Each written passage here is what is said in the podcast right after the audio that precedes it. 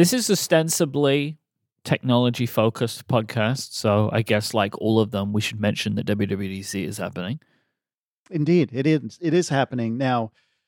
Uh, I don't know what the plan is for me. I'm pretty darn sure I'm going. Um, I'm trying. If you I'm, don't come, I don't know what's wrong with you. I heard you're umming and ahhing, and why I don't know what's wrong with you. I'm. I. I. I feel. I feel a bit of guilt. Here's the thing: is what if I'm since this is the feeling show. I'm gonna go to WWDC. It's it's pretty much a done deal. I don't know why I'm even painting. It should like be a done not, deal. But You should book your tickets before it gets more expensive. What is wrong with well, so all right, listeners. Here's the thing. This is private talk with us. All right. Just Erin will hear this. Erin will hear this in months when she finally So catches up. She's like a year and a half. So it's not a problem. But as it's not a problem as long as nobody goes, you know, tweeting at Erin, which I don't think she looks at Twitter. But nevertheless, you know, no, just just keep it amongst us, please. The question I have, the only reason I haven't booked plane tickets yet is because I'm trying to finagle with my parents. Maybe they would want to come in and be mom and dad, so to speak, like be be my children's mom and dad for a few days, so Erin could come too. Because Erin, understandably, completely understandably, I think is feeling a not insignificant amount of FOMO because you know a lot of these people, like you, like Adina, are her friends too. I was going to ask, like, does she want to come? I think she does mostly to see everyone. Like, I don't think Yeah. she really gives a crap about Cupertino or WWDC or anything like that. You know, nobody, she doesn't care the least bit about that. But I think she would love to see all of our mutual friends, right? Yeah. Like, I mean, I haven't seen you and, and Adina, and she obviously hasn't seen you and Adina since 2019 because she, if memory serves, she was there, I think, in 2019. It was 18 Nope. or 19. I forget which one it was. Um, oh, Erin, yes, Erin was. Yes, was there. 18 or 19, yeah. Yeah, in 18 or 19, I forget which one it was now. Yeah. Um, and so she's basically seen everyone uh, just as recently as I have. And and I think in that sense, I, I'm holding out hope that mom and dad, who generally are not keen on doing this sort of thing, but I'm hoping, holding out hope that maybe mom and dad will come through and be like, yes, Mm. yes, we will be, you know, your children's mom and dad. We, we will take off the grandma and grandpa hat and put on the mom and dad hat for Sunday through Wednesday or whatever uh, during Declan's last week of school, which I mean, I haven't even talked to Erin about this. This is our little secret. It she might even even if she has the option, she may say no. I think I should be here for the kids. Blah blah blah. But I don't know. I, I'm hopeful that maybe mom and my mom and dad will come through, and maybe Erin will be like, "Oh, I'll go for a day or two or something." Even if she, even if we fly out together and she comes back early or something like that. I don't know. We'll see what happens. But that's the only reason I haven't really booked plane tickets yet. I have a hotel booked, but I haven't booked plane tickets because I'd like to book them simultaneously, even though the business will pay for mine and you know my family, you know the the Liss family will pay for hers. But it, it's better if I do that simultaneously, so we can get seats near each other and so on and so forth. So um yeah i don't know i don't know what i'm going to do about erin and obviously you know she has input into this as well even if my mom and dad are like yeah we'll do it like i said she might be like yeah no so we'll see what happens but uh but no i'm super super excited i've been telling everyone and i think it's coming across as a joke mike when i've told you this at least five times not a joke we will have an uncomfortably long hug like it's There's going to no- be you awkward haven't told and me i this don't yet. care But you don't oh, need Oh, I to tell me. have. You don't need to tell me. It is going to be tender. Like that's going to be the difference, right? I Like- was drinking from my water. I was the that's that's the difference. You know, like some of my friends, you might do like the bro hug, right? The like pat on the back, you know, or you might get like the rib crushing bear hug from Grey, like you know that kind of idea. But me and you, it's going to be like an emotional experience. I seriously almost did a spit take. I'm sorry, I'm losing Like my I was thinking about this the Oh other my day. Like, the, I mean, the main the, the uh, main reason I am super excited is that there are people, a bunch of people who I care greatly for that I've not seen right in this Yep, period yep, yep. of time. That you, Federico, I'm sure there are Yep, many yep, more yep. people, but like that will be going that I have n- that I am very used to seeing multiple times a year. Or was used to that and haven't seen in three years. Four? Yeah, three or four, four, because it's mid 2019. It'll be mid 2023. Jeez. Wait, that's not. Is that how that works? 20, 21? Yeah. Oh my word. Four years. And that's, you know, like at a certain point, it's like, this is probably the longest, this is the longest space of time that I haven't seen you since I Yeah. learned your name. it's actually that is right? that is hundred percent true. No, that is a thousand percent true. It's, So it's, I'm- it's I'm awful. Like I'm laughing, I'm laughing about it, but it's awful. Like how messed up. And it, it's not unique to us. I'm not trying to say we have it worse than anyone No, else. but there it's is just, a li- uh, so I was thinking about this in in bed a couple of days ago. Like I was thinking about these kinds of things, and I was Hey, girl. remembering like it was funny to me when there was like a period of time where everyone was posting on social media like. Seen this, I haven't seen this person in 12 months, haven't seen this person in 18 months. And it was like, that is the same, like for everyone. Like you, you don't get extra points because you haven't seen this person in a year. Like nobody's seen anyone, right? Like, th- so that was right. what was kind of funny to me that people would be like trying to draw some emotion out of you, like, oh, here are these friends reunited after a year. It's like, I haven't seen Mhm. any of my friends for at least a year. Like, this is not a unique experience. But Yeah. at this point, four years, now that's a long one, right? Yeah, For that- like that one some of your best friends. Like, I don't think that is not necessarily a shared experience amongst a lot of people, but there are many of my closest friends, people I speak to every single day that I have not seen since June 2019. And some where I've only seen them like a very long way away because no one would come near me last year. right. So like even some people, it's Yeah, like yeah, I yeah, got like a wave, you know, like and that was kind of it. But Yep, yep. Oh gosh, no, that's it's it's awful. Like I, I miss my friends. And granted, you know, you and I, we we have, uh, you know, as we've mentioned many times, the f- four of us, you and Adina and Erin and me, have a uh, a group chat that typically pops off on Sundays, but we'll have comments throughout it's the rest of the mostly. Formula One related anyway. But, right. yeah. But uh, but nevertheless, yeah, we talk and you and I talk and and and so on. But we haven't spent meaningful time together since mid 2019, Mhm. and that's just it's just crummy. And and I am so excited to see everyone. And last year, um, I did eventually get a press invite to WWDC, but this was before Michaela, I think, had even had her first vaccination, like her first dose. You know, the first of the two round doses. And at that point, you know, we weren't really going on planes. We this just wasn't something we were really doing. And so I said, no, I'm sorry, I can't come. And I haven't gotten a press pass. Nobody has yet. Um, I'm hopeful that I'll either get a press pass or I'll get, you know, some developer access or something. Did you apply? But I did apply because I don't know what's going to happen with the press pass. You know, it's no, no, I think guarantee. that's a good call. I, I think that's a good call. Yeah. So we'll see what happens. Actually, I think today or tomorrow, if memory serves, is when they, they As tell everyone. We are recording on April 4th. Uh, t- today is the day it's cut off. I don't know if that's, That's the it. day Mhm. that people get told. hmm hmm Uh, yeah, I think it's tomorrow that people get told as we record. But Okay. um, but anyway, I, I expect I will be there. I'm hopeful that Erin will come too. I'm skeptical that even if mom and dad say yes, that she'll agree. But one way or another, I am so incredibly excited to see everyone. I am extremely excited to give you a long and tender, Tender. hug. Um, but also every like just everyone. I'm so excited to see everyone. And with respect to uh, Silicon Valley, I'm not sure I'd really choose Cupertino to be the This place is to do be that. the. but This might be the weirdest WWDC that there has ever been. Like, Mhm. so this is, you know, I already apologized to listeners. Like, you're going to hear this conversation a million times between now and and WWDC and probably afterwards. But me and Casey haven't spoken about it yet, so now you're just going to hear me and Casey talk about it. Like, I hope that you enjoy that. But like, th- last year was was weird because no one knew what was going to go down. But by and large, a lot of people just stayed in San Jose still because it was what you knew, and so you just kind of did it, right? And Right. my, you know, that way, like a lot of people still together, and they were around a fast dying but like area. like it really is so bad. Nothing is there. There was barely anything there before, and then it, it was even worse. Uh, after, like you know, after the effects of the pandemic, shutting down even more stuff in that area is how it seemed. But this time, people were like, there is no um, central space. Like people are just staying close to Apple Park is as much as I've been able to glean, right, from talking to different friends and stuff. Getting Mhm. Airbnb, staying with friends, staying in these small hotels, staying in hotels that were clearly built for Apple Park, if that makes sense, right? Like a hotel company Yep, comes yep, in, yep. puts a building next to the building.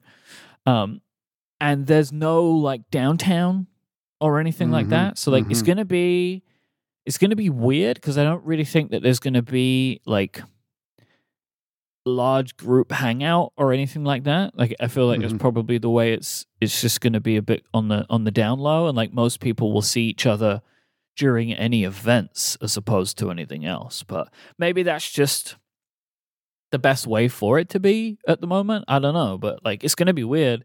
But kind of like San Jose year, we went there, didn't really know what to expect, and like was thrown off by it. But then after a like one more year, it's like everyone kind of knew what to do, and like this is what these this is what this place is about. Shows happen here, food happens here, like da da da da. da. So maybe Mhm, that's mhm. going to happen this time. I don't know. Yeah, I'm I'm curious to see what'll end up happening. Um, I also should note this is like the first worldiest of first world problems. It turns out getting from Little Podunk, Richmond, Virginia, to Little Podunk, San Jose, Mineta, or whatever it's called, airport, not easy, Myke. Not Oh, easy I'm at going all. to San Francisco. Yeah, and so as it turns out, I was uh, talking to some friends about this. Um, you can there are flights on Breeze Airways, which is I think like Oh an God. EasyJet equivalent. Like, if I've never heard the name of the airway before, it might not be a good idea for you. Well, so here's the thing, but the Breeze Airways does have like three or four times a week direct flights from Richmond to to, to San Francisco, and so that is extremely appealing. You know, I wouldn't have to change planes and or drive two hours to Dulles to get a, you know a, a direct flight. So I don't know. I don't know what I'm going to do about that. But then the other problem is, I think I want to come back on Wednesday, and eh, and Breeze, last I looked, does not have a return flight on mm. Wednesday. So then I'm doing like two one way tickets, and that has its own problems. And I mean, I've done it many times before, but it's not fun. So it's I don't know what I'm going to do. But what about? I can you fly direct to SFO? No, probably not. Right? not from Richmond. Well, Yeah. though I can fly direct from Richmond to, to San Francisco on Breeze, but that's the only way I can do it. Otherwise, I'm either driving to Dulles, which again is like two hours and it's a pain in the butt, or I'm, I'm I might even be from Dulles. I'm transferring anyway. Plus, the only place that has a hub in Dulles is United, which I swore I would only fly in emergency situations because I've gotten stranded by them like two or three times at this Yeah. point. So. It's one of those ugly situations, but I will figure it out. Darn it, I will figure it out, Myke, so we can uh, so we can have that Tender tender hug. hug one way. or Yeah, I'm other. flying into SFO because it's a, it's only like a 20 minute more in a car than San Jose. Like, San is close. San Jose's super close to Apple Park. Yeah. But if you go through SFO and as long as there's no traffic, you're on the freeway, so you get there quick, right? Like Right, right. relatively. So it's like takes about 20 minutes driving from San Jose to Apple Park according to Google Maps and like 45 minutes from SFO. But Mhm. with SFO there's more options, there's more um there are more flight options, which means the flights are more fairly priced. Like when I was looking at um, flights to San Jose, they were more expensive and less frequent. So it's like I like San Francisco. Plus, like I always like to just like go in and out of the same airport. It just feels like easiest to me. And SFO is, is a nice airport. I do not like the San Jose airport, at least the times that I've been there. It's it's not great. I mean, it's like it's not unlike Richmond. If I'm honest with you, it's a little teeny airport that Yep. doesn't really have much to it. Which I mean, that there's there's a time and a place for that. I remember standing in the uh, immigration line there with Federico one year, and it felt like we were just standing in someone's office. It was really weird. like I think they were renovating that part, and it was just like they were doing their best, but it just was like, what are we doing? What is going on here? It was Oy, oy, super oy. weird. Yeah, I mean, and plus, you know, it's, as I've said to you privately and probably publicly many times, uh, America is super awesome about you know how wonderful our immigration is because basically the sign might as well say "Welcome to America, go home." You know, here wait in a line for three hours, no matter where you are, no matter what airport. Just wait in a line for three hours and regret all of your decisions. That Yeah. that's how you get welcome to America. Yeah. I don't know, but I'm excited. I'm excited to see it. I mean, I'm not even talking about the technology. Like honestly, the the the work related aspects are like back burner for me at this point. I I'm just want to see my pretty- darn friends. I'm pretty pumped. Like, you know, Mhm. this is this. I reckon this is going to be a, a, a historic WWDC one way or another.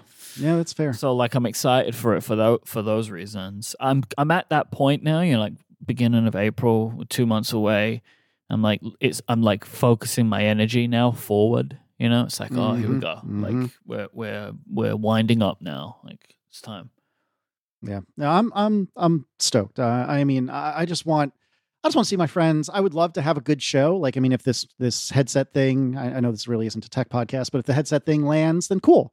I want to see it. I want to experience it. Maybe if I'm pressed, like I was listening to Upgrade earlier today, and Jason had a fascinating theory about how maybe the press would be in you know Steve Jobs Theater and um and the the heathen developers, which might be me, will be in uh, in the in Apple Park. You know, like the the Caffè Macs, whatever it is. I think you could like you know, you could make a case for either environment being better depending on your True. tastes. So yeah, I don't know. Um, I- I just think that would be super cool if it ended up that like uh that that you, maybe you and me are sitting in like Steve Jobs Theater, which would be a first time for both of us. Am I right? Because you never had the opportunity before, right? Yeah, but n- last year they didn't sit in the Steve Jobs Theater either. Uh, Totally, totally. But I like Jason's theory. Like it was a fun Yeah. theory that yeah, that Oh, press I, might be I, there. I mean, I'm subscribed to this theory out of hope. You know what I mean? exactly. I got a lot So, of yeah. hope. Got a lot of hope coursing through my veins for WWDC Mm-hmm. this year. Yeah, that's well put. I'm already cancelling all my plans in late May. That's a smart decision. That yeah, is a very all, smart all decision. the plans are being cancelled. Goodbye plans. I Peace had to out. go home that night and be Yep. like, you know, you know all these things we said we were gonna do. We ain't Yeah, doing we're not doing it. Yep. yep, And yep. of course, I'm getting no. You know, she she was with me, right? So like, Right, right, right. there's no uh there's not going to be any um argument about that at all right like she was there doing the lord's work for me during the last WWDC. Indeed, indeed, she was. She was. She was a hero. Mhm. Uh, God, I'm looking. See, I'm looking at flights right now as we're talking in Alaska, which is formerly Virgin. You know, well, Virgin got bought up by Alaska, and used to be my favorite way to go from Dulles and D, you know outside DC to to SFO. My choices are: I can leave at the butt crack of dawn and arrive in San Yeah. Francisco at 9:30 in the morning, that's good or or I can leave late and arrive in San Francisco at eight to eleven o'clock at night, the night before the keynote. like, not stupendous yeah options. that's that's not good Ugh. i mean this is why i'm telling you you gotta i know it's complicated but like you gotta make that decision sooner rather than later yeah, yeah. I'm, no, I'm, I'm trying. your options are dwindling man They are. All right, but moving on. I, I'm just excited. I, I am. I am so stoked for our 15 minute hug. It's go, it's going to be great. gonna be great So tender. This episode of Analog is brought to you by Squarespace, the all in one platform for building your brand and growing your business online. You can stand out with a beautiful website, engage with your audience, and sell anything your products, services, even the content that you create. Squarespace has got you covered. I talk about all in one platform. Let me tell you about exactly why Squarespace is the all in one platform. You get started with one of their best in class templates, which are customizable to fit your needs. It's as easy as browsing the category of website or business that you want to create to have that perfect starting place, and is infinitely customizable with just a few clicks on the web in their apps. You can change everything that you want without needing to know how to code, which I don't know how to write website code. I don't even think that's the phrase that you would use. So I think it's best that I don't go near it, and I would recommend that you don't either because it's so easy with Squarespace. If you want to set up a blog, they have powerful blogging tools to share stories, photos, videos, updates, and more. You can categorize things, you can share things, and schedule posts to make your content work for you. You could, and it goes further than this. So you think, oh yeah, Squarespace make websites. Well, what about email campaigns? You can encourage your visitors to sign up as email subscribers and start them on the journey to becoming loyal customers. They have templates just like you do with their websites, which you can customize, and you have analytics to measure the impact of every send. They also have the ability to integrate an online store into your site to sell physical or digital goods, and they have all of the tools that you need to start selling online and grow and manage your business. Go to squarespace.com slash analog and you can sign up for a free trial with no credit card required. You can dig in, you can build everything, see how you feel about it, and then get ready to launch your website, your beautiful, wonderful website to the world. And when you do, use the offer code analog and you will save 10% of your first purchase of a website or domain. That is squarespace.com slash analog. And when you decide to sign up, use the offer code analog and you'll get 10% of your first purchase and show your support for the show. Our thanks to Squarespace for their continued support of this show and all of Relay FM. So we have a feedback form now, Oh, we are fancy. Look at us. which we mentioned a while ago, and you can go to the website, go to relay.fm slash analog, and there's a there's a feedback file of feedback button there. Uh, I think it's I think it's called submit feedback. We did toy around with file of feedback for a while, uh, but was like that's only funny and only makes sense to the tech focus shows on the network, like the Yeah, yeah. heavy tech focus shows on the network, right? Like I don't know if it means something to everyone, so we we kept the name feedback because that's funny to us, and then we went with uh, submit feedback. So you can do that. There's also a link in the show notes, one of the top links in the show notes, so you can send in your questions. And we've been getting some trickling in, Casey. We haven't really Good, spoken about good. it too much, but I thought we, I would mention it today and request that people leave us questions if they want to hear us talk about things. And I've got a few for you and for me, but it's also for you. I have a question from Magnus. Magnus writes in and says, I've noticed over the years that Casey talks about apps that he is developing, but is very cagey or secretive about what the functionality of these apps actually is. I would really like to hear why. Is it fear of someone else getting to the market before him? Is it a fear of getting negative feedback on the idea? Is it maybe a fear of being demotivated to finish the project or something else entirely? yes. All right. Okay. What's the next question? I'm kidding. Next Uh, question. no, it, no, no, no. I'm, I'm being silly. Uh, it, it's actually it's kind of all the above. Um, it a, a lot of it primarily is I'm pretty much always working on something, and it's often but not always something new. But I I'd say one out of every maybe four or five times I actually ship the thing I'm working on. So, as an example, I spent maybe a month or two playing with an idea that's been brought up on, on Do By Friday a handful of times, although not recently, uh, where Merlin and Alex were saying that they really wanted a way to like capture a thought and also take note of where they were when that thought was captured. And so I put together a proof of concept um, that lets you dictate to the phone because there's now an API for that and it'll you know translate that into text and it'll mark where you were when it happened and, and so on and so forth. And i went far enough that i have a bare bones like functionality uh, or bare bones functional app but it, i didn't like it. The the transcription was slow i didn't think the app was working terribly well and it didn't feel like the sort of thing that yeah, that cranking on it more would really make an appreciable difference and so i abandoned it Mhm. and and I don't think that's necessarily a bad thing. And it's not necessarily like a big secret, but I don't want to be even implicitly um like promising, oh, this is the thing I'm working on. It will and it will be released someday. Because a lot of times uh, it's I'm throwing stuff against the wall, but unlike underscore, I don't always let it out. You know, and, and I don't mean that in a dismissive way to underscore. I think that's one of his greatest like talents and and and and advantages is that he pretty much always gets whatever he's thinking about to the point that there's something worthwhile and he throws it over the fence and says okay here's here's my new thing i'm not as good at that as he is and so i don't think it's a waste of time for me to try and you know scratch an itch and see if there's anything there but a lot of time i i i bail on it and and i just i, I don't know maybe that's a little embarrassing maybe it's just not interesting programming if i'm not going to make anything of it you know what i mean so um, so that's the biggest thing is that a lot of times I just bail. Um, the next thing is that a fear of somebody else getting to market before me, you know. So uh, I did talk relatively, um, relatively openly about the thing I'm working on right now. On what was which, what was the name of the th- thing? I always get the relay private shows mixed up. Spotlight Um, thank you. I was I, I- available I, I for was Relay FM members. perfect, perfectly done. Um, yeah, so it was what was it last month's spotlight or something Mhm. like that. Um, I talked, uh, or I chatted with Kathy Campbell. Um, uh, it was the 9th of March. There you go. So I chatted with her about a lot of stuff, including what I'm working on, and I was pretty explicit about it. And the reason I did that was because it's you know a limited audience. It's people who probably really care because you care enough to send relay some of your money. You care enough to listen to this show where you know it was mostly about me, so it seemed like a safe space.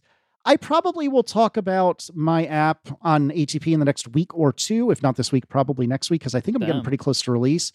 But um, but I'm I, I really like keeping it close to the vest until I'm pretty confident I'm going to be th- releasing it, and I'm pretty confident that it's looking okay. So that's many many words to say yes. This is of all the apps you've made, the app I've used the most already. Oh, I've, good. I use this app more than I've used any app that you've made.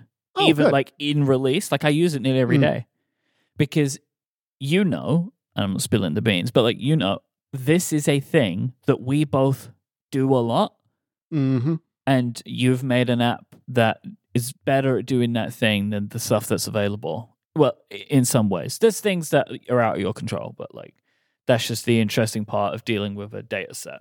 I, I do. Do you want me to just briefly, just very briefly? It's give- up to give- you, man. Okay, because I don't. uh, Do you want? Should I? Should I leave the teaser to force people to go and listen to Spotlight, or should I just spill the beans? no. Uh, Spotlight's really good. That's not all Spotlight was about. Like That's true. That's true. Uh, no, so the app, I don't have a name for it yet. Well, I do, but it's terrible. Um, and I don't have an icon for it yet. Well, I do, but it's terrible. But what the general uh, elevator pitch is imagine uh, IMDb, the Internet Movie Database, but made by somebody with self respect. Yes. So one of the worst apps in the App Store. it's so bad. It's so, the I, IMDb app is so bad. so bad. Um, and so this it does not use IMDb as its data source.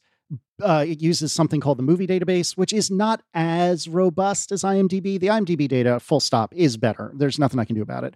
Um, but this this app is um, is imagine the the premise of the IMDb app done with admittedly slightly crummier data, but done in a way that's actually nice. That isn't playing autoplay videos. That isn't trying to sell you crap. That isn't making you try to log in every four friggin' seconds. It's like if I don't need an IMDb account to get this information, why do you make want me to make one? If you want me to make one that bad, don't show me anything else in the app, right? Like just it's so say bad. the only way to get this information is to log in. It's Mhm. so strange. It's so weird. But anyway, so that I, we don't need to belabor it, I, but I, I feel like everyone's earned it at this point. So I don't know when I'm going to release it. I need a name and an icon first, but uh, but I think I'm getting really, really close. Yeah, the name part is bad. Is hard. It's like I have no good ideas for you. Yeah, see, neither do I. And the one I have is terrible, and I'm not going to be sharing that because it's terrible. Um, but anyways, uh, suffice to say, it will be hopefully soon. Um, and and I'm really excited about it. It's not perfect by any means, but I think it's it's pretty good. This to me feels like one of those apps that in three months' time after release will be looking very different. Because Yeah, you know, yeah, when you sent it to me, I had a bunch of things I wanted, and you added a, a selection of them. Um, most of them, I think, or, uh, that you could add. Uh, and I've seen that you've been releasing it in a bunch of like Slacks and stuff that we're in together. And Mhm. every time I see you tell people about it, you'll get like a litany of things that people want or Yep, want data yep. to be- displayed in a certain way. yeah, yeah, yeah. And I expect it will be the same with um, when you release this application. Like you'll get a lot of people say like, "I really love it, but I'd love it if it did this." Or, like, have you thought about including this? And Mhm. it will make the app better. But like this one's going to be, I expect a lot of feature requests. A lot of. Oh yeah, oh yeah. And I mean that's that's a good thing, right? Because that means people actually give a crap. But um, but we'll we'll see what happens. I I am I'm feeling pretty good about it. Our mutual friend uh, Ben McCarthy gave me a lot of really good UI tips that that seem small on the surface, but I think made for uh, just a much better looking app. So Yeah, I know am what they're indebted doing, to them. so. They really know what they're doing. So it was it was a, a, tre- a tremendous kindness uh, of Ben to do that. But anyways, uh, I'm derailing our entire show, and I don't mean to. But suffice to say, uh, I am I'm looking forward to this. I mean, I look forward to every app, but um, it- with each app I make, I feel like I'm getting, I think I'm getting less and less niche. Like you know, Peek-a-View, I think is very very useful, but in extremely limited circumstances. Masquerade, I think, is more useful to more people, but again, not necessarily everybody wants to, you know, redact photographs.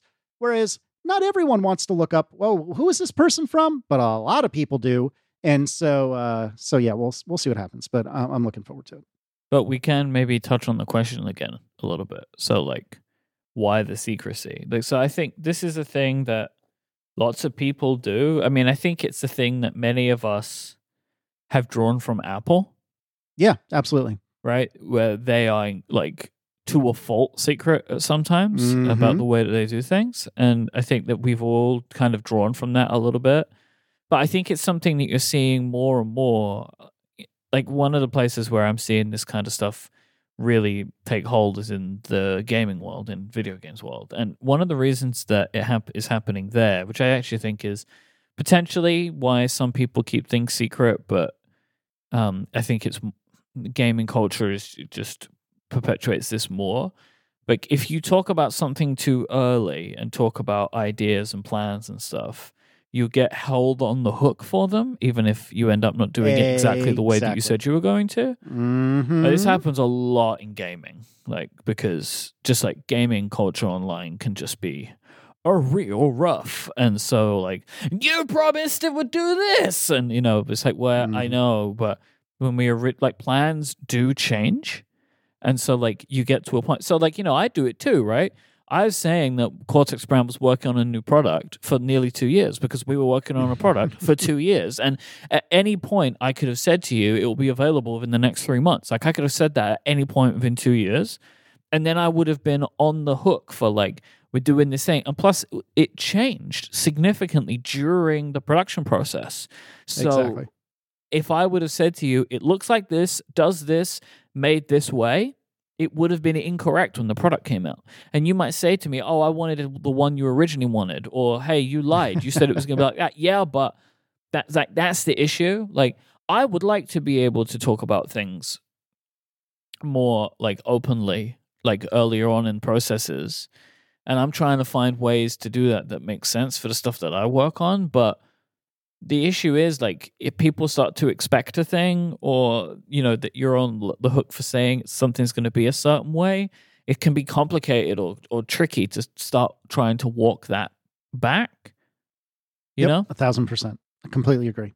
so like then you you end uh, or like as you said like there have just been things that you've straight up stopped like you're like oh this is my next app and then no this doesn't work Like- no, no, it's not.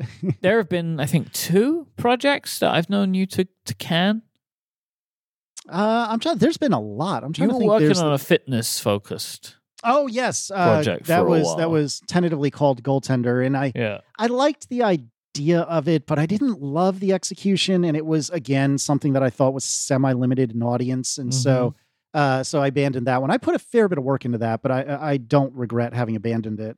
Um, and I mean, with all of these projects, I learn a lot. Like I'd never done watch development before Goaltender, and and again, Goaltender never saw the light of day, and it never will. But I learned about watch development, and that made me understand why everyone complains about watch development because it Yeah. really is really cr- crummy.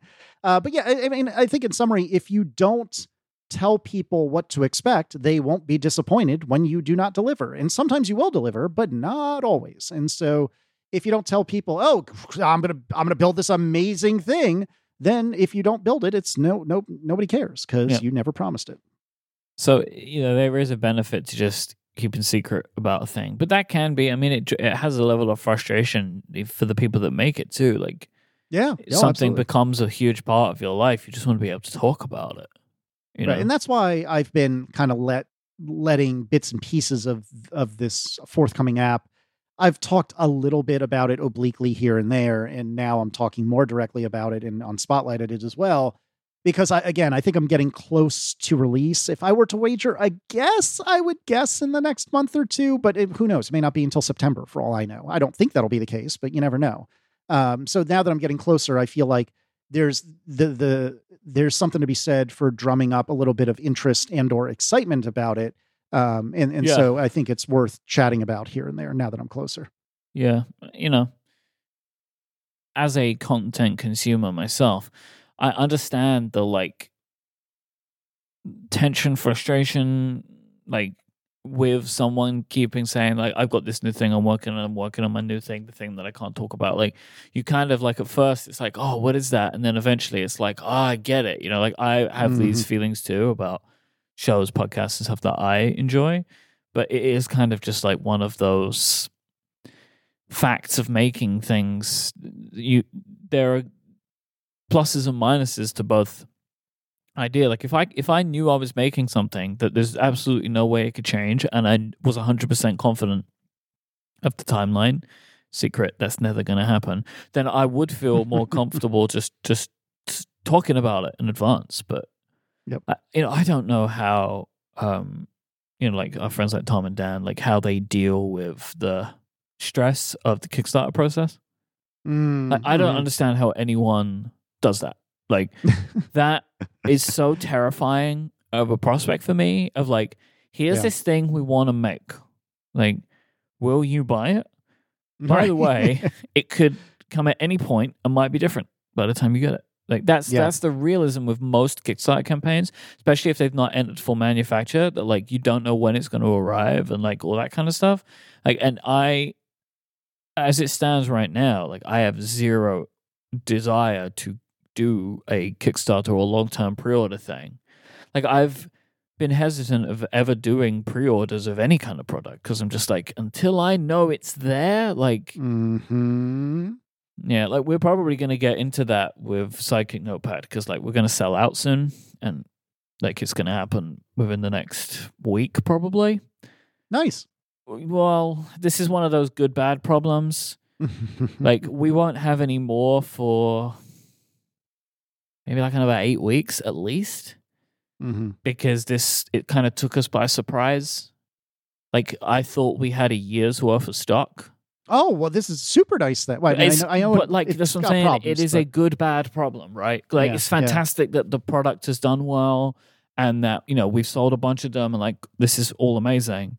But now we're about to go out of stock for like two months, which I don't want to happen. You know, so Mhm. it's like, you know, there's a there was. It, it kind of got to the point. It was like, oh, we need to put an order in. So we put the order in, but it's too late at that point. Like, if you get to that right. point, it's like it's too late. Like w- w- as soon as these ones deliver, I'm going to put another order in because I just I don't know what's going to happen, and I don't want to be in this position again. Because Mhm. I feel like you kind of get one of these. You know, you get one. you get one go out of stock for a while, and but then after that, it's like no, this is this is an unacceptable experience. Uh, yeah, Emma's roasting me in the chat of where I've heard this before because we did this happened with the journal, but like right. we made an order of Sidekicks that we make for like eight to nine months of journal stock. So, like, would we have ever imagined that this long established product that we have, that we sell X amount of thousands of a year, that like we could just order that? Like, that was why I thought this was Yeah, a year's totally. worth of stock, right? Because Mhm. it just didn't feel like we could sell them that fast. But turns out. It turns out like this it's doing well. People are excited about it. People like it. We we know and it was Grey's posting a thousand videos which is i think is one of the contributors. And then also we got written up um, on Inc. which is pretty cool. Um, and i think that's driven some it's all yeah it's fantastic. I'm very excited about it but it's like i don't know.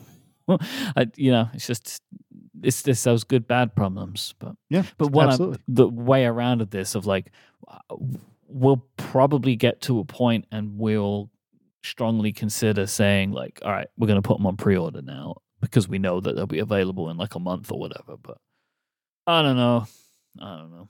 Stress. I mean, it's it's an exciting and good problem to have, but it is indeed problem. a problem. yes. Wow, this took a turn, not a bad turn, but a turn. This is not, I don't think the conversation either of us expected, but that's okay. Uh, well, that we, we've gone uh, all over the place. Well, what, what is awesome these, de- these days other than the sidekick notebook? I will jump through the computer. I will. And it's also I know you will. Sidekick Notepad. If you're I, gonna, oh, I, I it, was, as I was saying it, I was like, oh, shoot, I think I might have got that wrong. do it I know, right, I've or it. don't I've do it at it. all. You know what I'm saying? Or maybe I was just going for the double troll. Let's go with that. Mhm. that I'll Yeah, retcon sure. it. That's what it Mhm. was. This episode is brought to you by ExpressVPN. Watching Netflix without using ExpressVPN is like buying tickets to your favorite like musical act, but only being able to watch the opening act and not actually, you know. So you go and you, I don't know, Mhm. Casey, what's your favorite band? Oh gosh, wait, that's actually been a topic in the I document know, for I know. months. I, I don't know. We'll we'll say Dave Let's Matthews say even you're going to go to true. watch Mute Math, but instead it's like the local Virginia band. Like that's what you get to see. Mhm. Anyway, watching Netflix without a VPN basically means you only get access to a fraction of the content that could be available to you. So there's a bunch you could be missing out on.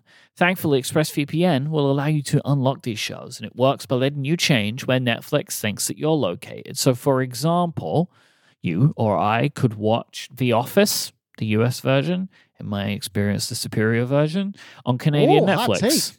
You could watch It's Always Sunny in Philadelphia on the U- on UK Netflix. We have that. We have the entire show. You just watch it on Netflix. But it, so if you just open up the ExpressVPN app, change your location to the UK, refresh Netflix, you could watch It's Always Sunny. But it isn't just for this. One of the things that I use it for is when I'm traveling, I'm watching a show at home, or like say the Formula One, I can use ExpressVPN to for my computer to allow me to connect to the services that I already pay for and use in the UK, which otherwise wouldn't let me use it because I'm overseas. So super awesome. ExpressVPN is blazing fast. You can stream in HD with zero buffering. It's compatible with all of your devices, your phones, laptops, media consoles, smart TVs, and more. And they have servers in 94 countries, so you can gain access to thousands of new shows by using these uh, countries and reflection services. You know, it works with iPlayer, YouTube. Well, I already mentioned Netflix. You know, I use it for some stuff here too. It works a ton of them. So you can stop paying full price for streaming services and only getting access to a fraction of the content and get your money's worth at expressvpn.com slash analog. Don't forget to go to expressvpn.com slash analog and you will get an extra three months of ExpressVPN for free. Our thanks to ExpressVPN for the support of this show and Relay FM. I mentioned Formula One. hmm What's been your experience of the season so far? It's been, you know, one thing that's been a little frustrating, and maybe this is the way it always is, and I just don't recollect it this way, but I feel like it's been in like stops and starts, and I'm not even talking about the race. it But up, Casey. the schedule is so They've messed this up season. so bad. I think like I don't know why they've done well, I think it's money. I think money has led them to do things the way that they've done it. Like but the scheduling of the beginning of the season has sucked. It's like, Okay, hey, it's not here's just an me. opening race. Three weeks later, here's another one. Two weeks later, here's another one. Hey, wait for a month for the fourth one. It's like, what is going on? The Right, season, okay. it, yeah, it's it's it's wild. Kate's saying there was supposed to be a race in China. I understand that, but still, the fact that there were two, three week gaps, like they could they could have known about the China race from a long time ago. I, I feel like they've shuffled things around over time based on what people want and where they want to be on the calendar because of Mhm. money, right? So like I, I expect Mhm. there are like like countries or organizations that are trying to work with the FIA to be like, we want to be the first race, we want our race to be at this time, we want our race to be at that time, which is also meaning that like there are some races where it's like, hey, we're in America, oh now we're back in Europe, now we're back in America again. It's like, why are you doing it this way? It's like as a fan, it's very frustrating, and I feel like for me, like with the amount of gaps that we've had so far, I feel like I haven't really been able to get into the season. Yes, and I imagine exactly. that like if you're a new fan this year, like that's not a great onboarding, right? Where like you've watched Drive to Survive, you're ready for the first season, and you're like, yeah, I'll give it a go, and you watch a race and like that was fun, and then it's like three weeks until you get another one. I don't think it's a great like. That- I don't think they've done a very good job here. Like I think after this next one in April, so like the end of the month, then it starts kicking off on a more regular schedule for a while. But then we'll be in the summer break before you know it.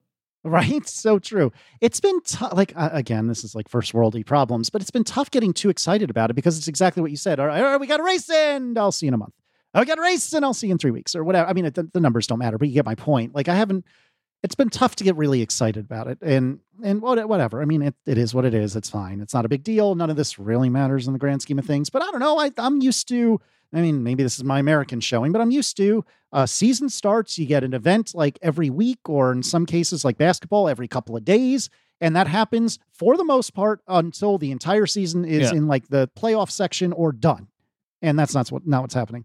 I- I like that there's not a race every weekend. Like I like that Same. they they Mhm. spread it out and so like you get these gaps and stuff.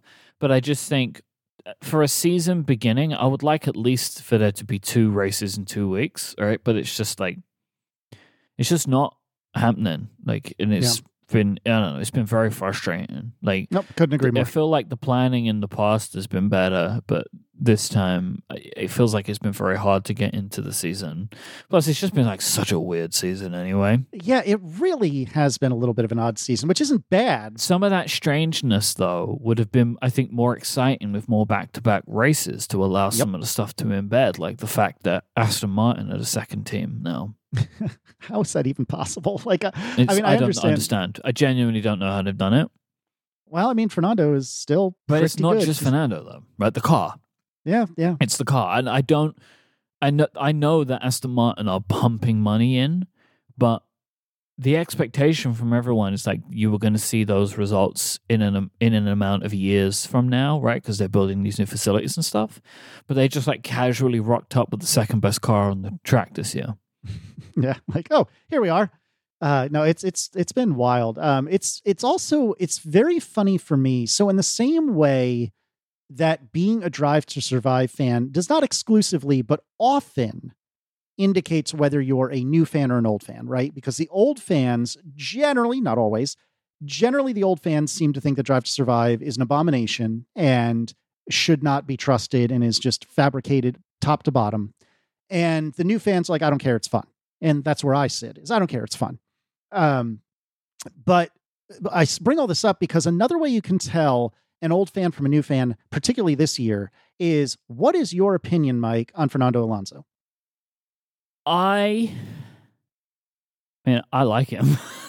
I do too. like. I do too. I like. So for me, I for me, I like that he kind of embraces who he is. That's what I like about him, and I think that it was exemplified in Drive to Survive this year, where he's like, "I'm the villain." Yeah. like he knows Yep. who he is. Like, and, and that's what I I like about him is that he is can be a bit nasty on the track and like is ruthless, Mhm. but he owns it. I like that. I I respect that. I agree with everything you just said. My understanding is that he was kind of a turd, like a just a tremendous troll for most of his career. Yeah. This all happened long before I gave a crap about F1. And I might have the story wrong. I'm you know I'm getting told this from, you know, friends of mine who've been F1 fans for forever. But it seems to me that anyone who has hung around F1 for a long time, like 10, 15, 20 years, really does not, not does, not like Fernando Alonso. But you and I are like, hey man, he's not bad. He's Mhm. fun, you know, or whatever. Um, and so that, it's just funny to me to see that. And so for me, I think it's kind of cool that the old guy is coming back and and is making a name for himself again, you know, because he was world champion, what, like 10, 15 years Yeah. ago, something like that. People change it. I mean, it's also similar. Like a, a lot of people dislike Lewis dislike a Lewis that Lewis isn't anymore, but they like made their mind up on him Yeah, that's fair. You know and so they you know lewis has kind of moved on in who he is as a person but he was also very difficult uh before and so like you know yeah i just thought it was interesting Yeah, so I, I think this whole season's been wild. Uh, it pains me a lot that uh, McLaren seems to be just wearing clown shoes. Like the, the only way uh, I saw some good uh, Formula Dank uh, memes fly by, and that like when you know when casey's done with a race and sometimes because he just sends you all these memes he just goes It's on so reddit good. and then he just Yep. finds things and he Yep. just texts I them. am providing a service, Michael. I am Okay. providing a service to you, Adina, and Erin. that's good You're welcome. it's a service nobody asked for I can stop. I'm sorry, Dad. You don't I have can to stop. You don't have to stop. You can keep doing it because I do find them funny, but at the same time, you also have to accept that people are going to make fun of you. I know, I know. It's it's allowed. It's allowed. But anyways, uh, but yeah, Formula Dank had uh, I can't remember what specifically it was, but it was something along the lines of, well, you know, the McLaren found a way to to to score points. They just needed a quarter of the grid to retire in a race, which is basically what happened last week. Um, it was funny too because uh, the Australian Grand Prix started at one in the morning for me. And I didn't even think about watching it. And so, like eight or nine in the morning, I forget what time it was. I sat down to watch the replay, the full replay on uh, on you know Formula One TV or whatever it's called. You know, because we subscribe to the thing, the official thing. And I noticed that the runtime was like three and a half hours or something like that. And I thought, huh. Ah, you I should thought these look at races that. were You know what I Well mean? I, well, I didn't mean to. I just happened to notice. I was like, huh. I feel like races are shorter than that, but I always watch them live, so I didn't really think twice about it. And then what was it? In- Within two minutes, it was the first red flag, and I was like, "Oh, I, I can see where this is going now." oh, that was a mess. That was a mess. yeah, it was this last race, Australian Grand Prix. The way I described it is like it has. It had all of the makings of a fantastic race, but in the wrong order. which I think led to I don't know. I was a little underwhelmed by it. Maybe it didn't help that I woke up at six o'clock in the morning for it, like which is Yeah. that's early for me. But it is. It is. um, you know, it was it was. I think it was an interesting race. It had a bunch of weird stuff happening in it, but yeah, just Mhm. not necessarily in the right order for me. Yeah, I mean, it, it was it was weird for sure, but I don't know. I broadly the season, I think it's interesting. I like that. You know, I, don't love that Red Bull seems to be running away with it. I did love seeing George do a really really good job in the Australian Grand Prix. I thought he did excellently. Um, I, it's Mercedes more broadly seems to be getting their crap together, which is good. Um, I'm really sad about McLaren because if I had to pick a constructor that I'm rooting for, I would say it's McLaren, and uh, and oof, that's I can't find myself to really have any emotions for Oscar Piastri. I so far I agree with you on that. Um, I don't have happy or sad emotions, Yeah, like you said. I, I am just very it's just ambivalent, yeah, and I don't know there. why. I, I got like even like Logan Sargeant. I'm like, I secretly want him to do well, and I don't know why. I'm just like, come on, Logan. because Americans show- are usually terrible no. at F1. It's just kind of like show, show, show them, show them they're wrong. I don't know who Yeah, they right. are, but like that's just how I feel. I'm like, come on, just show them, show them they're wrong. But Oscar Piastri is kind of just like, I have nothing. Like I have nothing good. I have nothing bad. Like it's just Mhm. I am completely neutral, and I think he Yeah, is yeah, yeah. maybe the only driver on the grid that I am completely neutral about. I, I think I agree with you, but I don't know. I, I do still really like F1. It's been harder for me, like we have already said, you know, to get into the season, but I, I'm still enjoying it. I still like watching it. It's still fun for me. And we'll see what the rest of the season takes us. I'm very curious to see if Vegas lives up to the hype because I feel like F1, not even America, but like Way F1 seems to be, it seems to be hyping Vegas a lot. It's the entire. I mean, I don't know if you see the same graphics as me, but like on Sky, like all of the like intro graphics and like gr- break graphics and stuff like that, they're all focused around Vegas. And it's just like, all right, I'm sure it'll be fun, but like, it's not the entire sport. The entire sport is Mhm. not raced in Las Vegas now. Like, it's one race out of 23.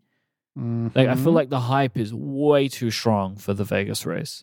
I think you might have that. I think you might have hit the nail right on the head with that because I think the hype is going out of control already. Yeah. So we'll see. But overall, I'm enjoying it for sure. Uh, Manny asked a question. Mhm. With both of you backing away from Twitter, what are you doing to follow Formula One news and personalities? As it seems to me, the whole social media sphere is still posting and using Twitter there. Yeah, it seems like sports Twitter of any kind hasn't left from what I've gathered. I genuinely haven't Well, looked at Twitter for more Apple than a Tech moment. Twitter that has left.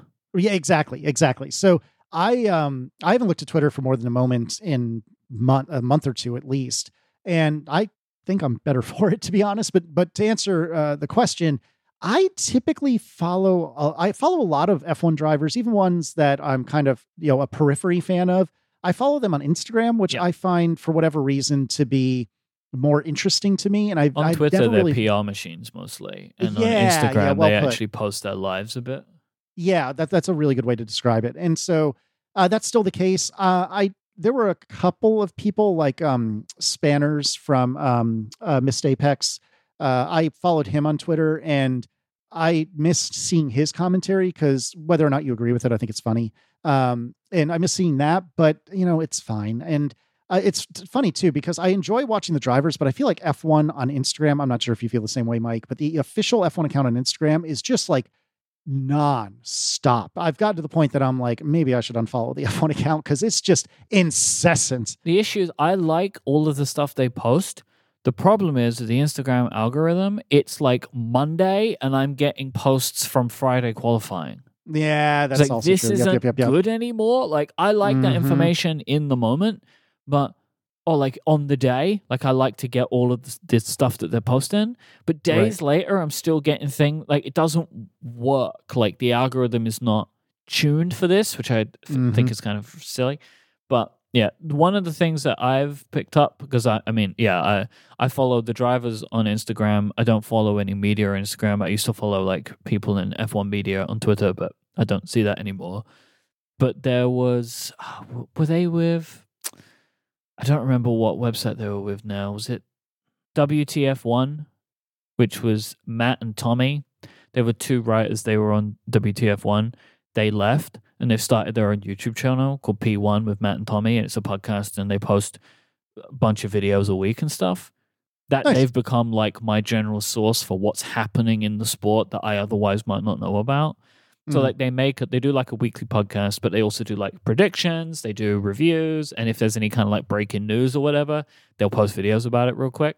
So like they're a couple of British guys. I I like I like their present, presentation style mostly, like and they keep things short where they're short or not where they're not, if that makes sense. Like Yeah, they have like yeah. a whole podcast, which is like an hour, but they'll post like a 10 minute explainer video of something that happened. Like, why is the rules this way? Mhm. Um, I also what is one other channel that I follow on YouTube? Is it the Race? Yeah, the Race as well. I like them too. They post a lot of like ten minute videos explaining complicated things. I was like Chain Bear, but I haven't seen Chain Bear post them much recently. But yeah, now for me, as is obvious, I'm actually getting the majority of this kind of content from YouTube, if I get any. But I'm not really reading the moment to moment stuff on Twitter anymore. Yeah, fair enough. And what what's going on with backmarkers these days? Oh, we're just doing a bunch of episodes throughout the year. Like, so we're not posting one every week. Um, people keep asking me this question. And they're like, "Hey, where's the back markers?" It's like, well, we actually did an episode where we explained this, but people keep asking questions, which is just very I- funny to me. I'm sure I've heard it, but I completely forgot then. yeah, so you're like the people in my uh, Mastodon replies. We're we're not doing week to week because it was too overwhelming in our lives to like Mhm. have to, I'd have to be here in the studio. So like it was difficult if we were traveling and wanted to do things or whatever. It's just complicated. Um, and Austin was having the same. He has a young family as well. So while we're both still watching the races, we're going to do a handful of episodes throughout the year. We're typically waiting for like either just a desire to do an episode, like something happens, like something Sure. big happens, and we make like emergency episodes. But we're also going to do like we have a few places in the year where we know we want to do episodes to like wrap up this section or like you know it's the end of the summer break beginning of the summer end of the season and Vegas, stuff like that vegas we probably will do an episode about vegas right just because like that would be funny maybe so yeah Right. we're just we're, we're just going to be inconsistent now That's fair. i think which is probably best for both of us Makes sense. This episode is brought to you by Fitbod. Getting fitter is one of those things that can have knock on effects in other areas of your life that you might not be expecting. Having more energy, sleeping better, just having exercise can help these things occur in your life. But it can be difficult, daunting, scary to know where to start. That's why I want to let you know that Fitbod is an easy and affordable way to build a fitness plan that's just for you. You don't want to have to look to other people and follow what they're doing. You know, you don't want to have to just watch a YouTube video and just do that same exercise over and over again. What is great about Fitbod and what is great about finding fitness plans that work for you is when they're actually made for you. It's when they stick, it's when you see the results that you're looking for because everybody has their own path with fitness, which is why Fitbod uses data to make sure that they customize your workouts to suit you. They have a very powerful algorithm that creates a custom dynamic plan based on your experience and the equipment that you have by understanding your strength training ability and studying what you're doing. Then it will create a training plan that will maximize your fitness gains by varying intensity and volume between sessions. They make sure that you don't overwork muscles or underwork others because that's not going to be great for you. Fitbod tracks muscle fatigue and recovery to design a well balanced routine, all within a really easy to use app that has over 1,400 HD video tutorials. They're all shot from multiple angles to make sure that learning every exercise is super simple. And it integrates with your Apple Watch, your Wear OS smartwatch, and apps like Strava, Fitbit, and Apple Health. I've been using Fitbod for years. It really is just like a great one stop shop for me to get the strength training stuff that I want to do. And I love how easy it is for them to provide me with a custom plan and how I can also tweak it depending on what I'm looking for. And if I, you know, maybe you're in different environments, have access to equipment, that kind of stuff. Personalized training of this quality can be expensive, but Fitbod is just $12.99 a month or $79.99 a year. But you can get 25% off your membership by signing up today at fitbod.me slash analog. So go now and get your customized fitness plan at fitbod.me slash analog, and you'll get 25% off your membership. That is fitbod.me slash analog for 25% off. Our thanks to Fitbod for the support of this show and Relay FM. So talking about news consumption, hmm you're using RSS now? I keep No. seeing reference to this. How could I? It's dead. It's been dead for years. RSS is dead, baby. RSS Uh, no, is it- like the zombie of news. It's been dead for years. It just keeps coming back. dead for years, but yet here it is. Uh, yeah. So I used to oh, f- around the time that the Reeder app. What is it? R E E D E R. Is that right? Well, I, Um, it's so hard to talk about RSS. Like all of the Mhm. apps, like uh, you know, I was listening to John and Federico on App Stories talk about it. Like there are two apps called Reader. One is R E A D E R. One is R E E D E R. And I was thinking about other apps. But one's called Unread, right? Like the, like the names of RSS apps are just the names of things that you do in RSS apps, which makes it really comfortable, really complicated to talk about them. But yes, R E E D E R Reeder by Silvio Rizzi, which I think is Mhm. the best RSS client. so it, it well, I used to be a religious um, uh, user. I was almost going to say reader, a religious user of R E E D E R uh, back when it was like brand new. So this was probably 10 years ago now, something like that. It's, it's been a while. And uh, and I love that app. I, I haven't tried it recently. It's probably even better than it was when I last used it. The most recent version, Reeder 5, is just a treat.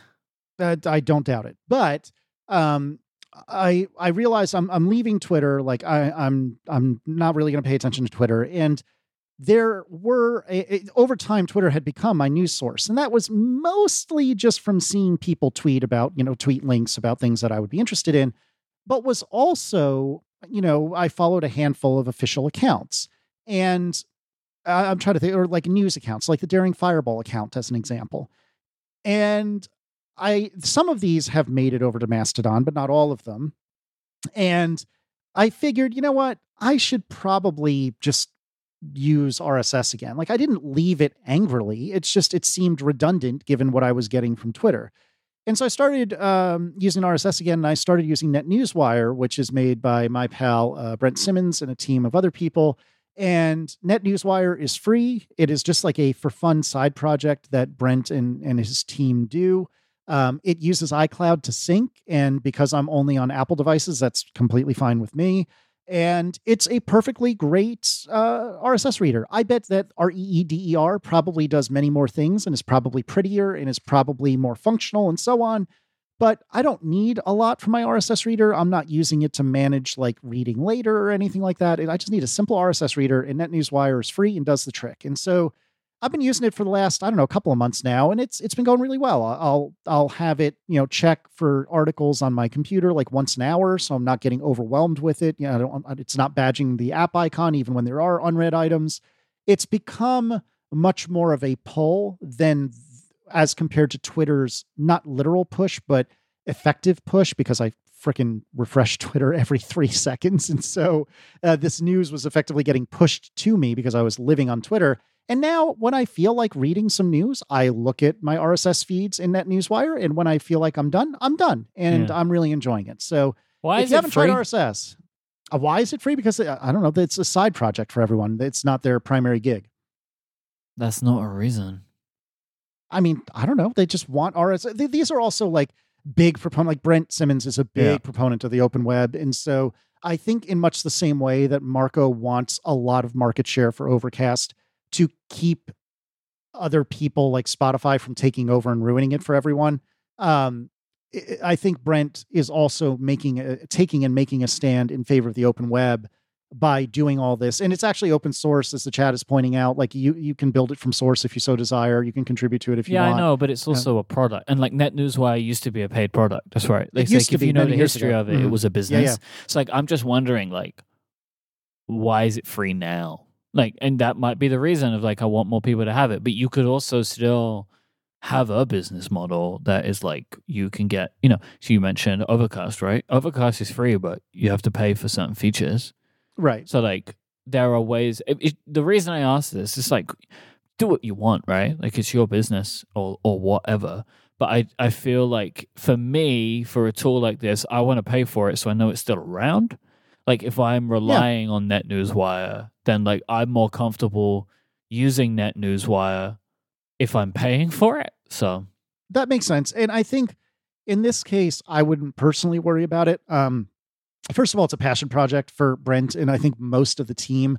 You know, Brent is employed full time doing iOS development. I don't know if it's my place to say where he's employed, but suffice to say, I can't imagine that it is not lucrative. It's it's the sort of place you've heard of, so it's probably reasonably lucrative. Trevor's found a blog post from February 2023 on not oh, there you go. taking money for NetNewsWire, and like I'm skimming it here because I'm not going to sit and read a blog post sure. uh, while we're um, recording an episode. But it's kind of just seems like it's just they don't want to make a business because then they're like on the hook for doing things. Eh, right, and that's also completely fair. But you see, for me, and again, do, do, but for me as a user, it's like then, well, I want it to implement all the things that I want, you know. Yeah, and uh, both of these perspectives are completely reasonable. But in any case, um, I don't need a lot from my RSS reader. It it works. The, the NetNewsWire works well for me. Oh, that's what I was going to say. Is that if for some reason it went kaput, as long as you can still run the app, which you should be able to do, like the Yeah. only server component is iCloud, it lets you export in OPML or whatever it is, um, so that you can import into Reeder or what have you. And that works perfectly fine. And there's nothing wrong with that. And I think part of the reason that I wanted to use Net NetNewsWire is because I wasn't particularly interested in paying for any sort of sync service. I'm not saying that's unreasonable. I think it's perfectly reasonable to pay for an RSS sync service. I used to pay for Feed Wrangler back in the day. There's nothing wrong with that. I'm not trying to imply that it's bad. It's just I didn't think that that was going to fix a problem that I had. The iCloud syncing in NetNewsWire it has been very reliable for me and perfectly sufficient. So that's the other reason I wanted to do it. And to my recollection, although I might have this wrong, Reeder at the time required you to have like a Feedbin or equivalent subscription or something like that. Um, and so NetNewsWire ticked all the boxes I needed it to tick, and that's why I chose it. But more broadly, I think the important thing here is that RSS is actually it's kind of nice. Imagine there was a web page that you would refresh from time to time, and there was God, there was an example of this that I can't think of off the top of my head. But I would go, oh, that's what it was. Um, in, in Richmond, there's a website called Richmond BizSense that keeps track of like you know doing movers and shakers in the business world here, which doesn't sound interesting, but it also will talk about like, oh, there's a new restaurant that you might want to check out, or Right. oh, you know, this thing that this restaurant that used to be only downtown Co-working is now space opens in Union Hill. Exactly right. Yep. So you got it. And that's relevant to me, right? And so I would go like once a week, I would think, oh, I haven't looked at Richmond BizSense in a while. I should go and check it out. And then I had this like face palm, like, man. I can put this in an RSS reader. Yeah, What's you wrong sure with can. me? You sure So- can. Welcome to 2004. wel- welcome to 2002. I mean, it must be it's older still. I bet 1998. I don't know, but uh, but anyways, the point is, is that it, it there's this is perfectly served by a RSS reader. I don't have any particular horse in the race. Whatever RSS reader you want is fine, but it's it's it's really actually it it for me it is not nearly as redundant as I had thought it was. And so I, I really do advocate dipping your toe back in and checking it out. Yeah, it's uh please don't feel like I'm criticizing like, you know, I'm like, "Oh, what is wrong with the Net News Wi-Fi?" I know they have like a very particular set of circumstances right now with it being open source and a bunch of people, but like it's just intriguing to me to see an app like this just be like, "Hey, it's just free." But Yeah, I but agree. I like Reeder because I like supporting the app. I like that it exists. It's a very important thing to me. Nevertheless, but you can choose whatever you want. Uh, I know Jason uses NetNewsWire too and is a big fan, uh, but I'm, I'm all in on the Reeder train. The thing for me about RSS, the reason that I advocate for RSS um, and why I like using it myself for news, for whatever, is it's kind of like a, uh, it's the exact opposite of what I don't like about news. So it is not algorithm driven. Yeah, well Um, put. Well put. I choose all of the sources that are in my RSS reader. No one's putting them in there for me. So they've already passed like a sense check for me. Like I want the news or the articles from this person or this website. So I get the feed and put it in. Um, it's very easy to skim through. I'm mostly looking through headlines and then I click through to things that I want to see. So, you know, you can get clickbaited or whatever, but I don't really think that that's so much of a problem where there isn't an algorithm involved. Like no one's pushing stuff to me that I don't want to see. Like I'm not gonna open my RSS reader, open like, oh, I want to look at like Mac rumors, and I'm gonna get a bunch of articles about wars. You know what I mean? It's just like that's not what's gonna happen. Yep. Yep. So like, you know, I was thinking about this recently, like being away from an algorithm driven uh social media, tech social media. So like moving from Twitter to Mastodon. I mean, for me, taking the break in the middle was maybe even more important, but I actually think it might have been one of the best things I've done in my adult life. Eh, Which one, the break or moving away from algorithm? All of the things of like leaving Twitter, taking a break, Fair. and realizing what I want, and then coming back to Mastodon, Mhm. and like small following list, no algorithm. Like, Mhm. there's so much crap that I don't know about. Yeah. And, you don't I need love to, it. and you don't need to. That's the thing that I don't do a good job of. Here's the I can know the news. I don't need every opinion about a piece of news from people I don't know posted in my timeline. You know? Mhm. And eh, I'm I'm so happy with the level that I'm at right now. Like to the point that, you know, like I have a 15 minute app limit on Ivory. I have broken it once, Nice. and that was on the day that we launched the Sidekick Notepad because Mhm, I was just dealing with a lot of stuff on it. But so, but I would spend like an hour a day on Twitter every day, and I Right. spend maybe ten minutes a day on Mastodon. mhm, It's great. I love it. Yeah, it's way healthier. So, but that is like part of what I like about RSS. No algorithms. I choose all the sources. It's really easy to get rid of stuff. Like if I think that a website has gone mad, I can get rid of them. um, and like I only check RSS like three times a week because for me the best time is before I'm recording some kind of show like that requires the news. Yeah, Mhm, so for mhm. me it's like it's all tech Mhm. stuff in my RSS, right? Right. And so like, you know, Monday mornings, Wednesday mornings, and then another occasional day depending on what my week looks like, I'll sit down and like go through all my feeds, see what's going on, add stuff to my notes app, and then I'll go in, read the things that I've added from the notes app and build my show documents and stuff. RSS, man. I use Feeder, by the way. No, uh, Feedly, Feedbin. Feedbin, that's the one I use. I use Feedbin. Third time's the charm. I mean, they're all the same, right? That's the other thing. Yeah. Feeder, Feedly, Feedbin. Yeah, I use Feedbin, and for me, it's just like I've just been carrying it around for years, so now I just just keep it. Because what I do like is if you do use one of these services, it's really easy to go and try another app. That's very true. comes That's very, very true. It's like if I wanted to go try NetNewsWire out, I could go do it. But like Reeder now has like an iCloud sync option as well. So like Oh, people does it? do that. Yeah, you can do that Mhm. now. It also has its own read it later functionality built into the app as well. So you can take something and put it into a read later queue, which is like a separate part of the app. I don't use either of Mhm. those features, but I like having the service because then it's like interoperable and I can just try stuff out. It's like email, right? I actually wish that everything was like this. You know, like I wished that my task management was like this, you know, that I just had some some central service where all my to-dos were so I could just Mhm. easily try new stuff out. You yeah, know, like that makes sense. calendars are like this, mail is like this, my RSS is like this. Um, I guess in a sense my time tracking because I use Toggl as the service, Timery as the front end. Right, right. APIs, man. APIs, they're good stuff. Who knew? Imagine. What else is good stuff? This episode is brought to you by Computex. Get ready to grow your career, expand your business, and discover the infinite possibilities of technology. The Computex Forum 2023 is happening in Taiwan from May 30th to June 1st and offers you the opportunity to be a part of the discussion on the future of technology and its impact on our world. And if travel isn't in your upcoming plans, you can also catch the action live or on demand remotely from anywhere.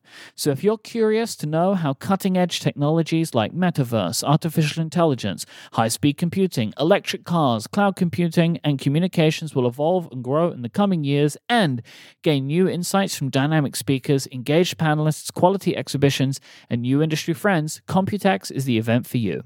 Computex 2022 was a phenomenal success, attracting more than 10,000 attendees, 400 exhibitors from 17 countries. But hold on to your hats because 2023 is the event there is going to be gearing up to be an even more colossal affair with the exciting addition of Innovex, a dedicated exhibit exclusively for brilliant startups. It is the perfect place for platform innovators from around the globe to show their groundbreaking ideas and make their mark on the world.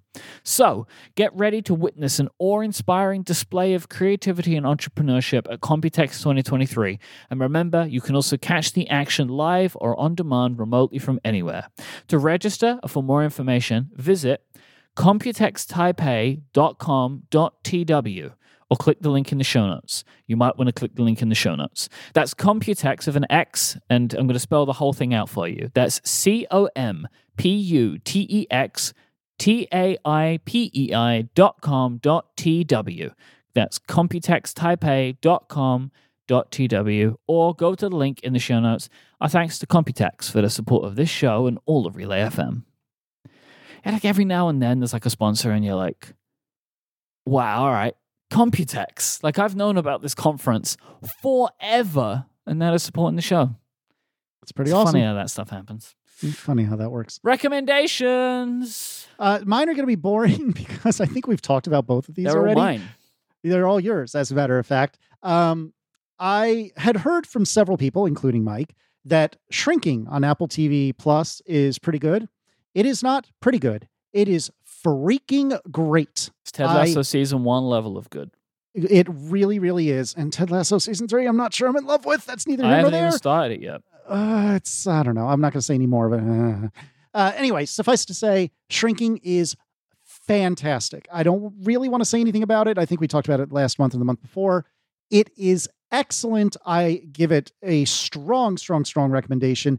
It does have serious and I don't know if I, I mean, there are unhappy parts to it for sure, but on the whole, the vibe of it is very Ted Lasso season one. And so, strong recommendation for Shrinking.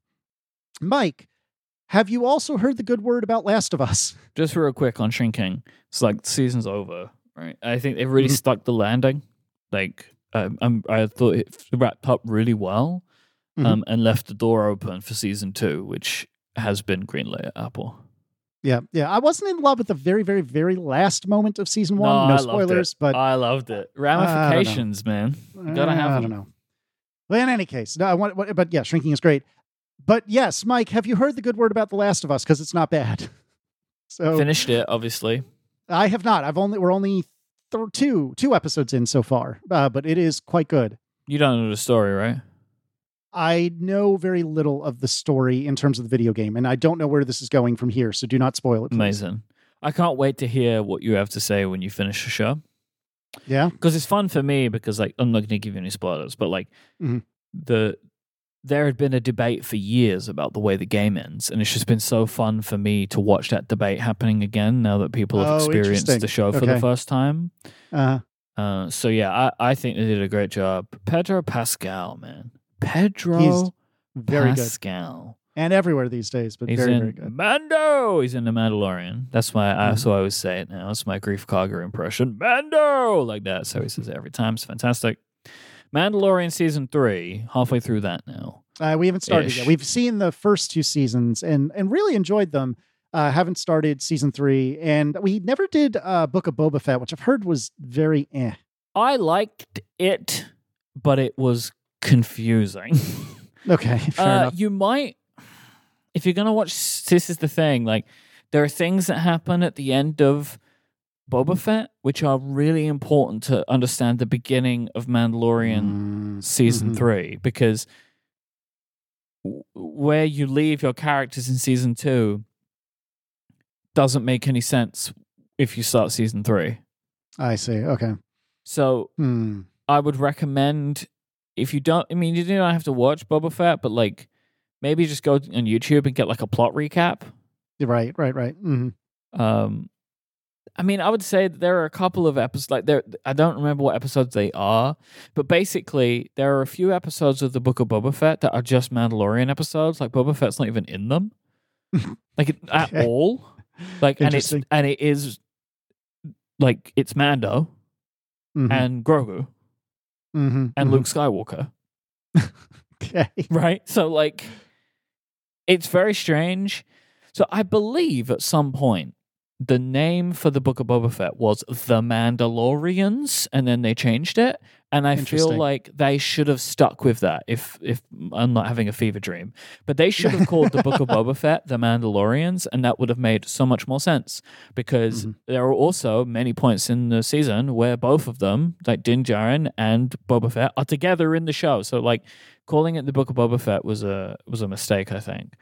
Um, but yeah, you you you're gonna want to catch up before season three. But season three of Mandalorian, it's like we're halfway through, and up until like last week's episode or whatever. Again, remember when we were recording this? I was like, I'm enjoying this, but I don't know where it's going. Mm, mhm. And then in the most recent episode, it was like, oh, it's kicking off. You know, like they're starting to like tie together all of the stories. So yeah, Gotcha. I love Mandalorian. Like I just think it's just like it's my favorite Star Wars. Like I know everyone was wild on Andor, and I really liked Andor, but like I like Mandalorian more. Like Andor is like a you know, you get sometimes that conversation between like best and favorite. yeah. Yeah. Yeah. Like Andor is the best like Star Wars stuff that Disney's done, I think. Just like overall consistency of an arc of a story. But I enjoyed The Mandalorian more. Like it's just I find it Yeah. to be more fun and like more what I'm looking for. And Andor is just like "Ugh, gritty. but what I did like about Andor specifically is it didn't have Luke Skywalker in it. Because I feel like every single Star Wars property has to have Luke Skywalker in it. Like, we've got this entire galaxy, but everybody bumps into the same four people all the time. Right. Yeah, exactly. You Yep. know, well and- put. Well put. So that's what I like about Andor because it's like set out on its own a little bit. So Mhm. that that was fun. Uh, but I like Mandalorian. But Last of Us is awesome. But because um, when Last of Us, Mandalorian, I'm like, give me more Pedro Pascal. So I'm watching Narcos. I've heard that's pretty good, but I know almost nothing about it. I mean, it's good. It's really good. I'm enjoying it. It's all on Netflix. I think it's like a Netflix show. I think right. It Oh, wasn't just one of these ones Huh. that they licensed. I think it is just straight up a Netflix show. Um, and yeah, we're really enjoying it. Like it's we're like nearly at the end of season two, um, and so it's been you know it's it's gruesome, uh, but it's fun and interesting, and like it's history too at the same time, right? Like it's based on true events.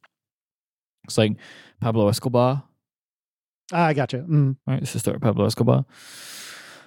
Uh, so we've got that. I wanted to say how good the Sonos Era 100 is. Oh, slow down. Pump the brakes here. So uh, this is if you're not a Sonos fanboy like I have become, and I think I think Myke is on his way. 100%. I'm on. Uh, no, I'm in the fandom. Like, okay. So it used to be that the there there was a a speaker that was kind of sort of like a HomePod, but from what I understand, not nearly as good. it's the Sonos One, and I think it was Correct. fine. It was a good speaker. Like, it's fine. Okay, so that was typically used either as like a standalone speaker or like Uh-huh. in my setup, it's the rear surround speaker. And as Yeah. a rear surround speaker, you're not asking that much of it. I think it's perfectly perfectly fine. It's great even.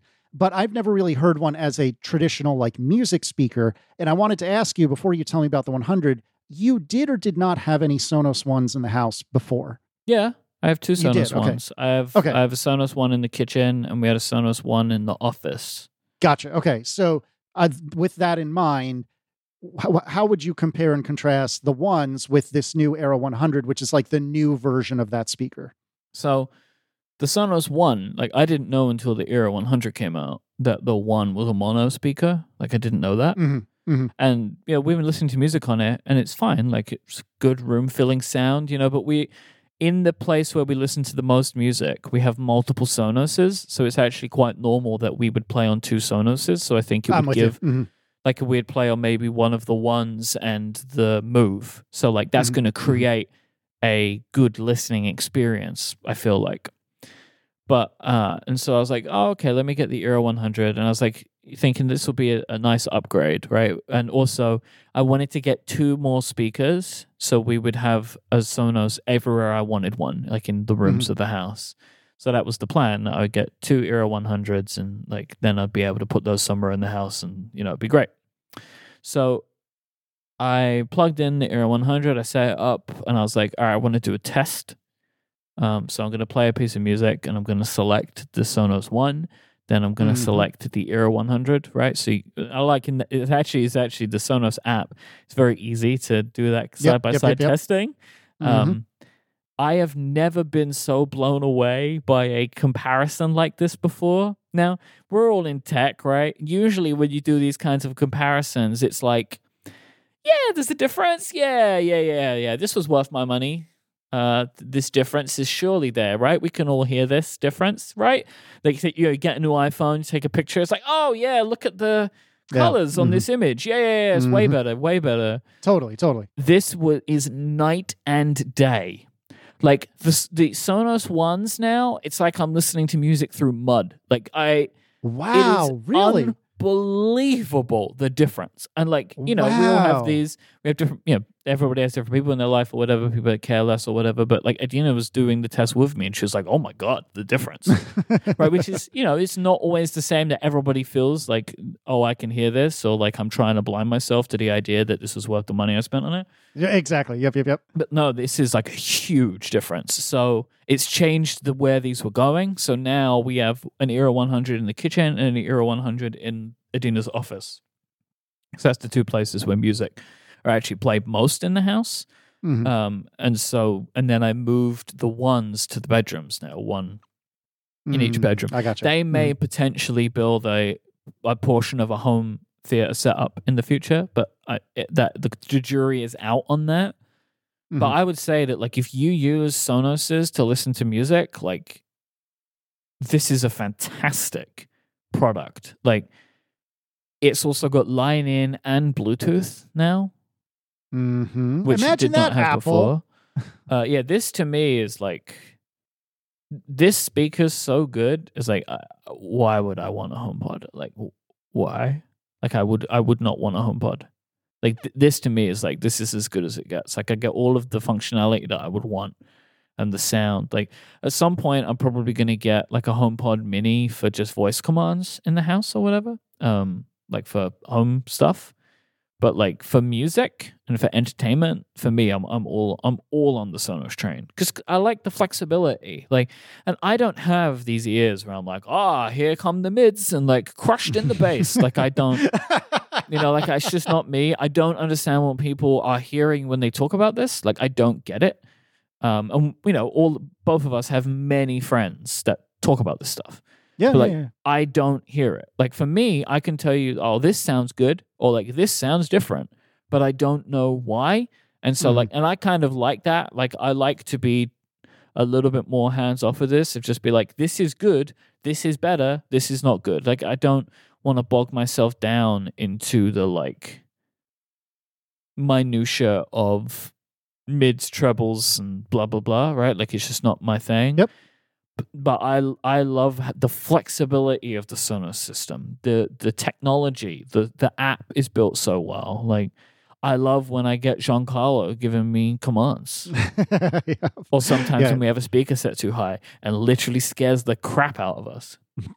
but you know, we love Giancarlo, so Yeah, the, the the Sonos stuff is so good. I, I Mhm. was, I, I we had some people over. so the weather is broken in a good way over here, and um, we're actually in, in spring break for the kids right now, um, and so we had a couple of different families over on a couple of consecutive afternoons, and moving from the porch to the house to the backyard where I had our little uh, roam, all playing the same music, all perfectly in sync it's just so nice. And it's, I, I know I've said this a thousand times, so I'll say it again. All the Sonos stuff, you're paying for it. You're definitely paying for it. It ain't cheap, but you get what you pay for because it just works so, so well. And I love it so, so much. yeah, I'm a big fan. We love it.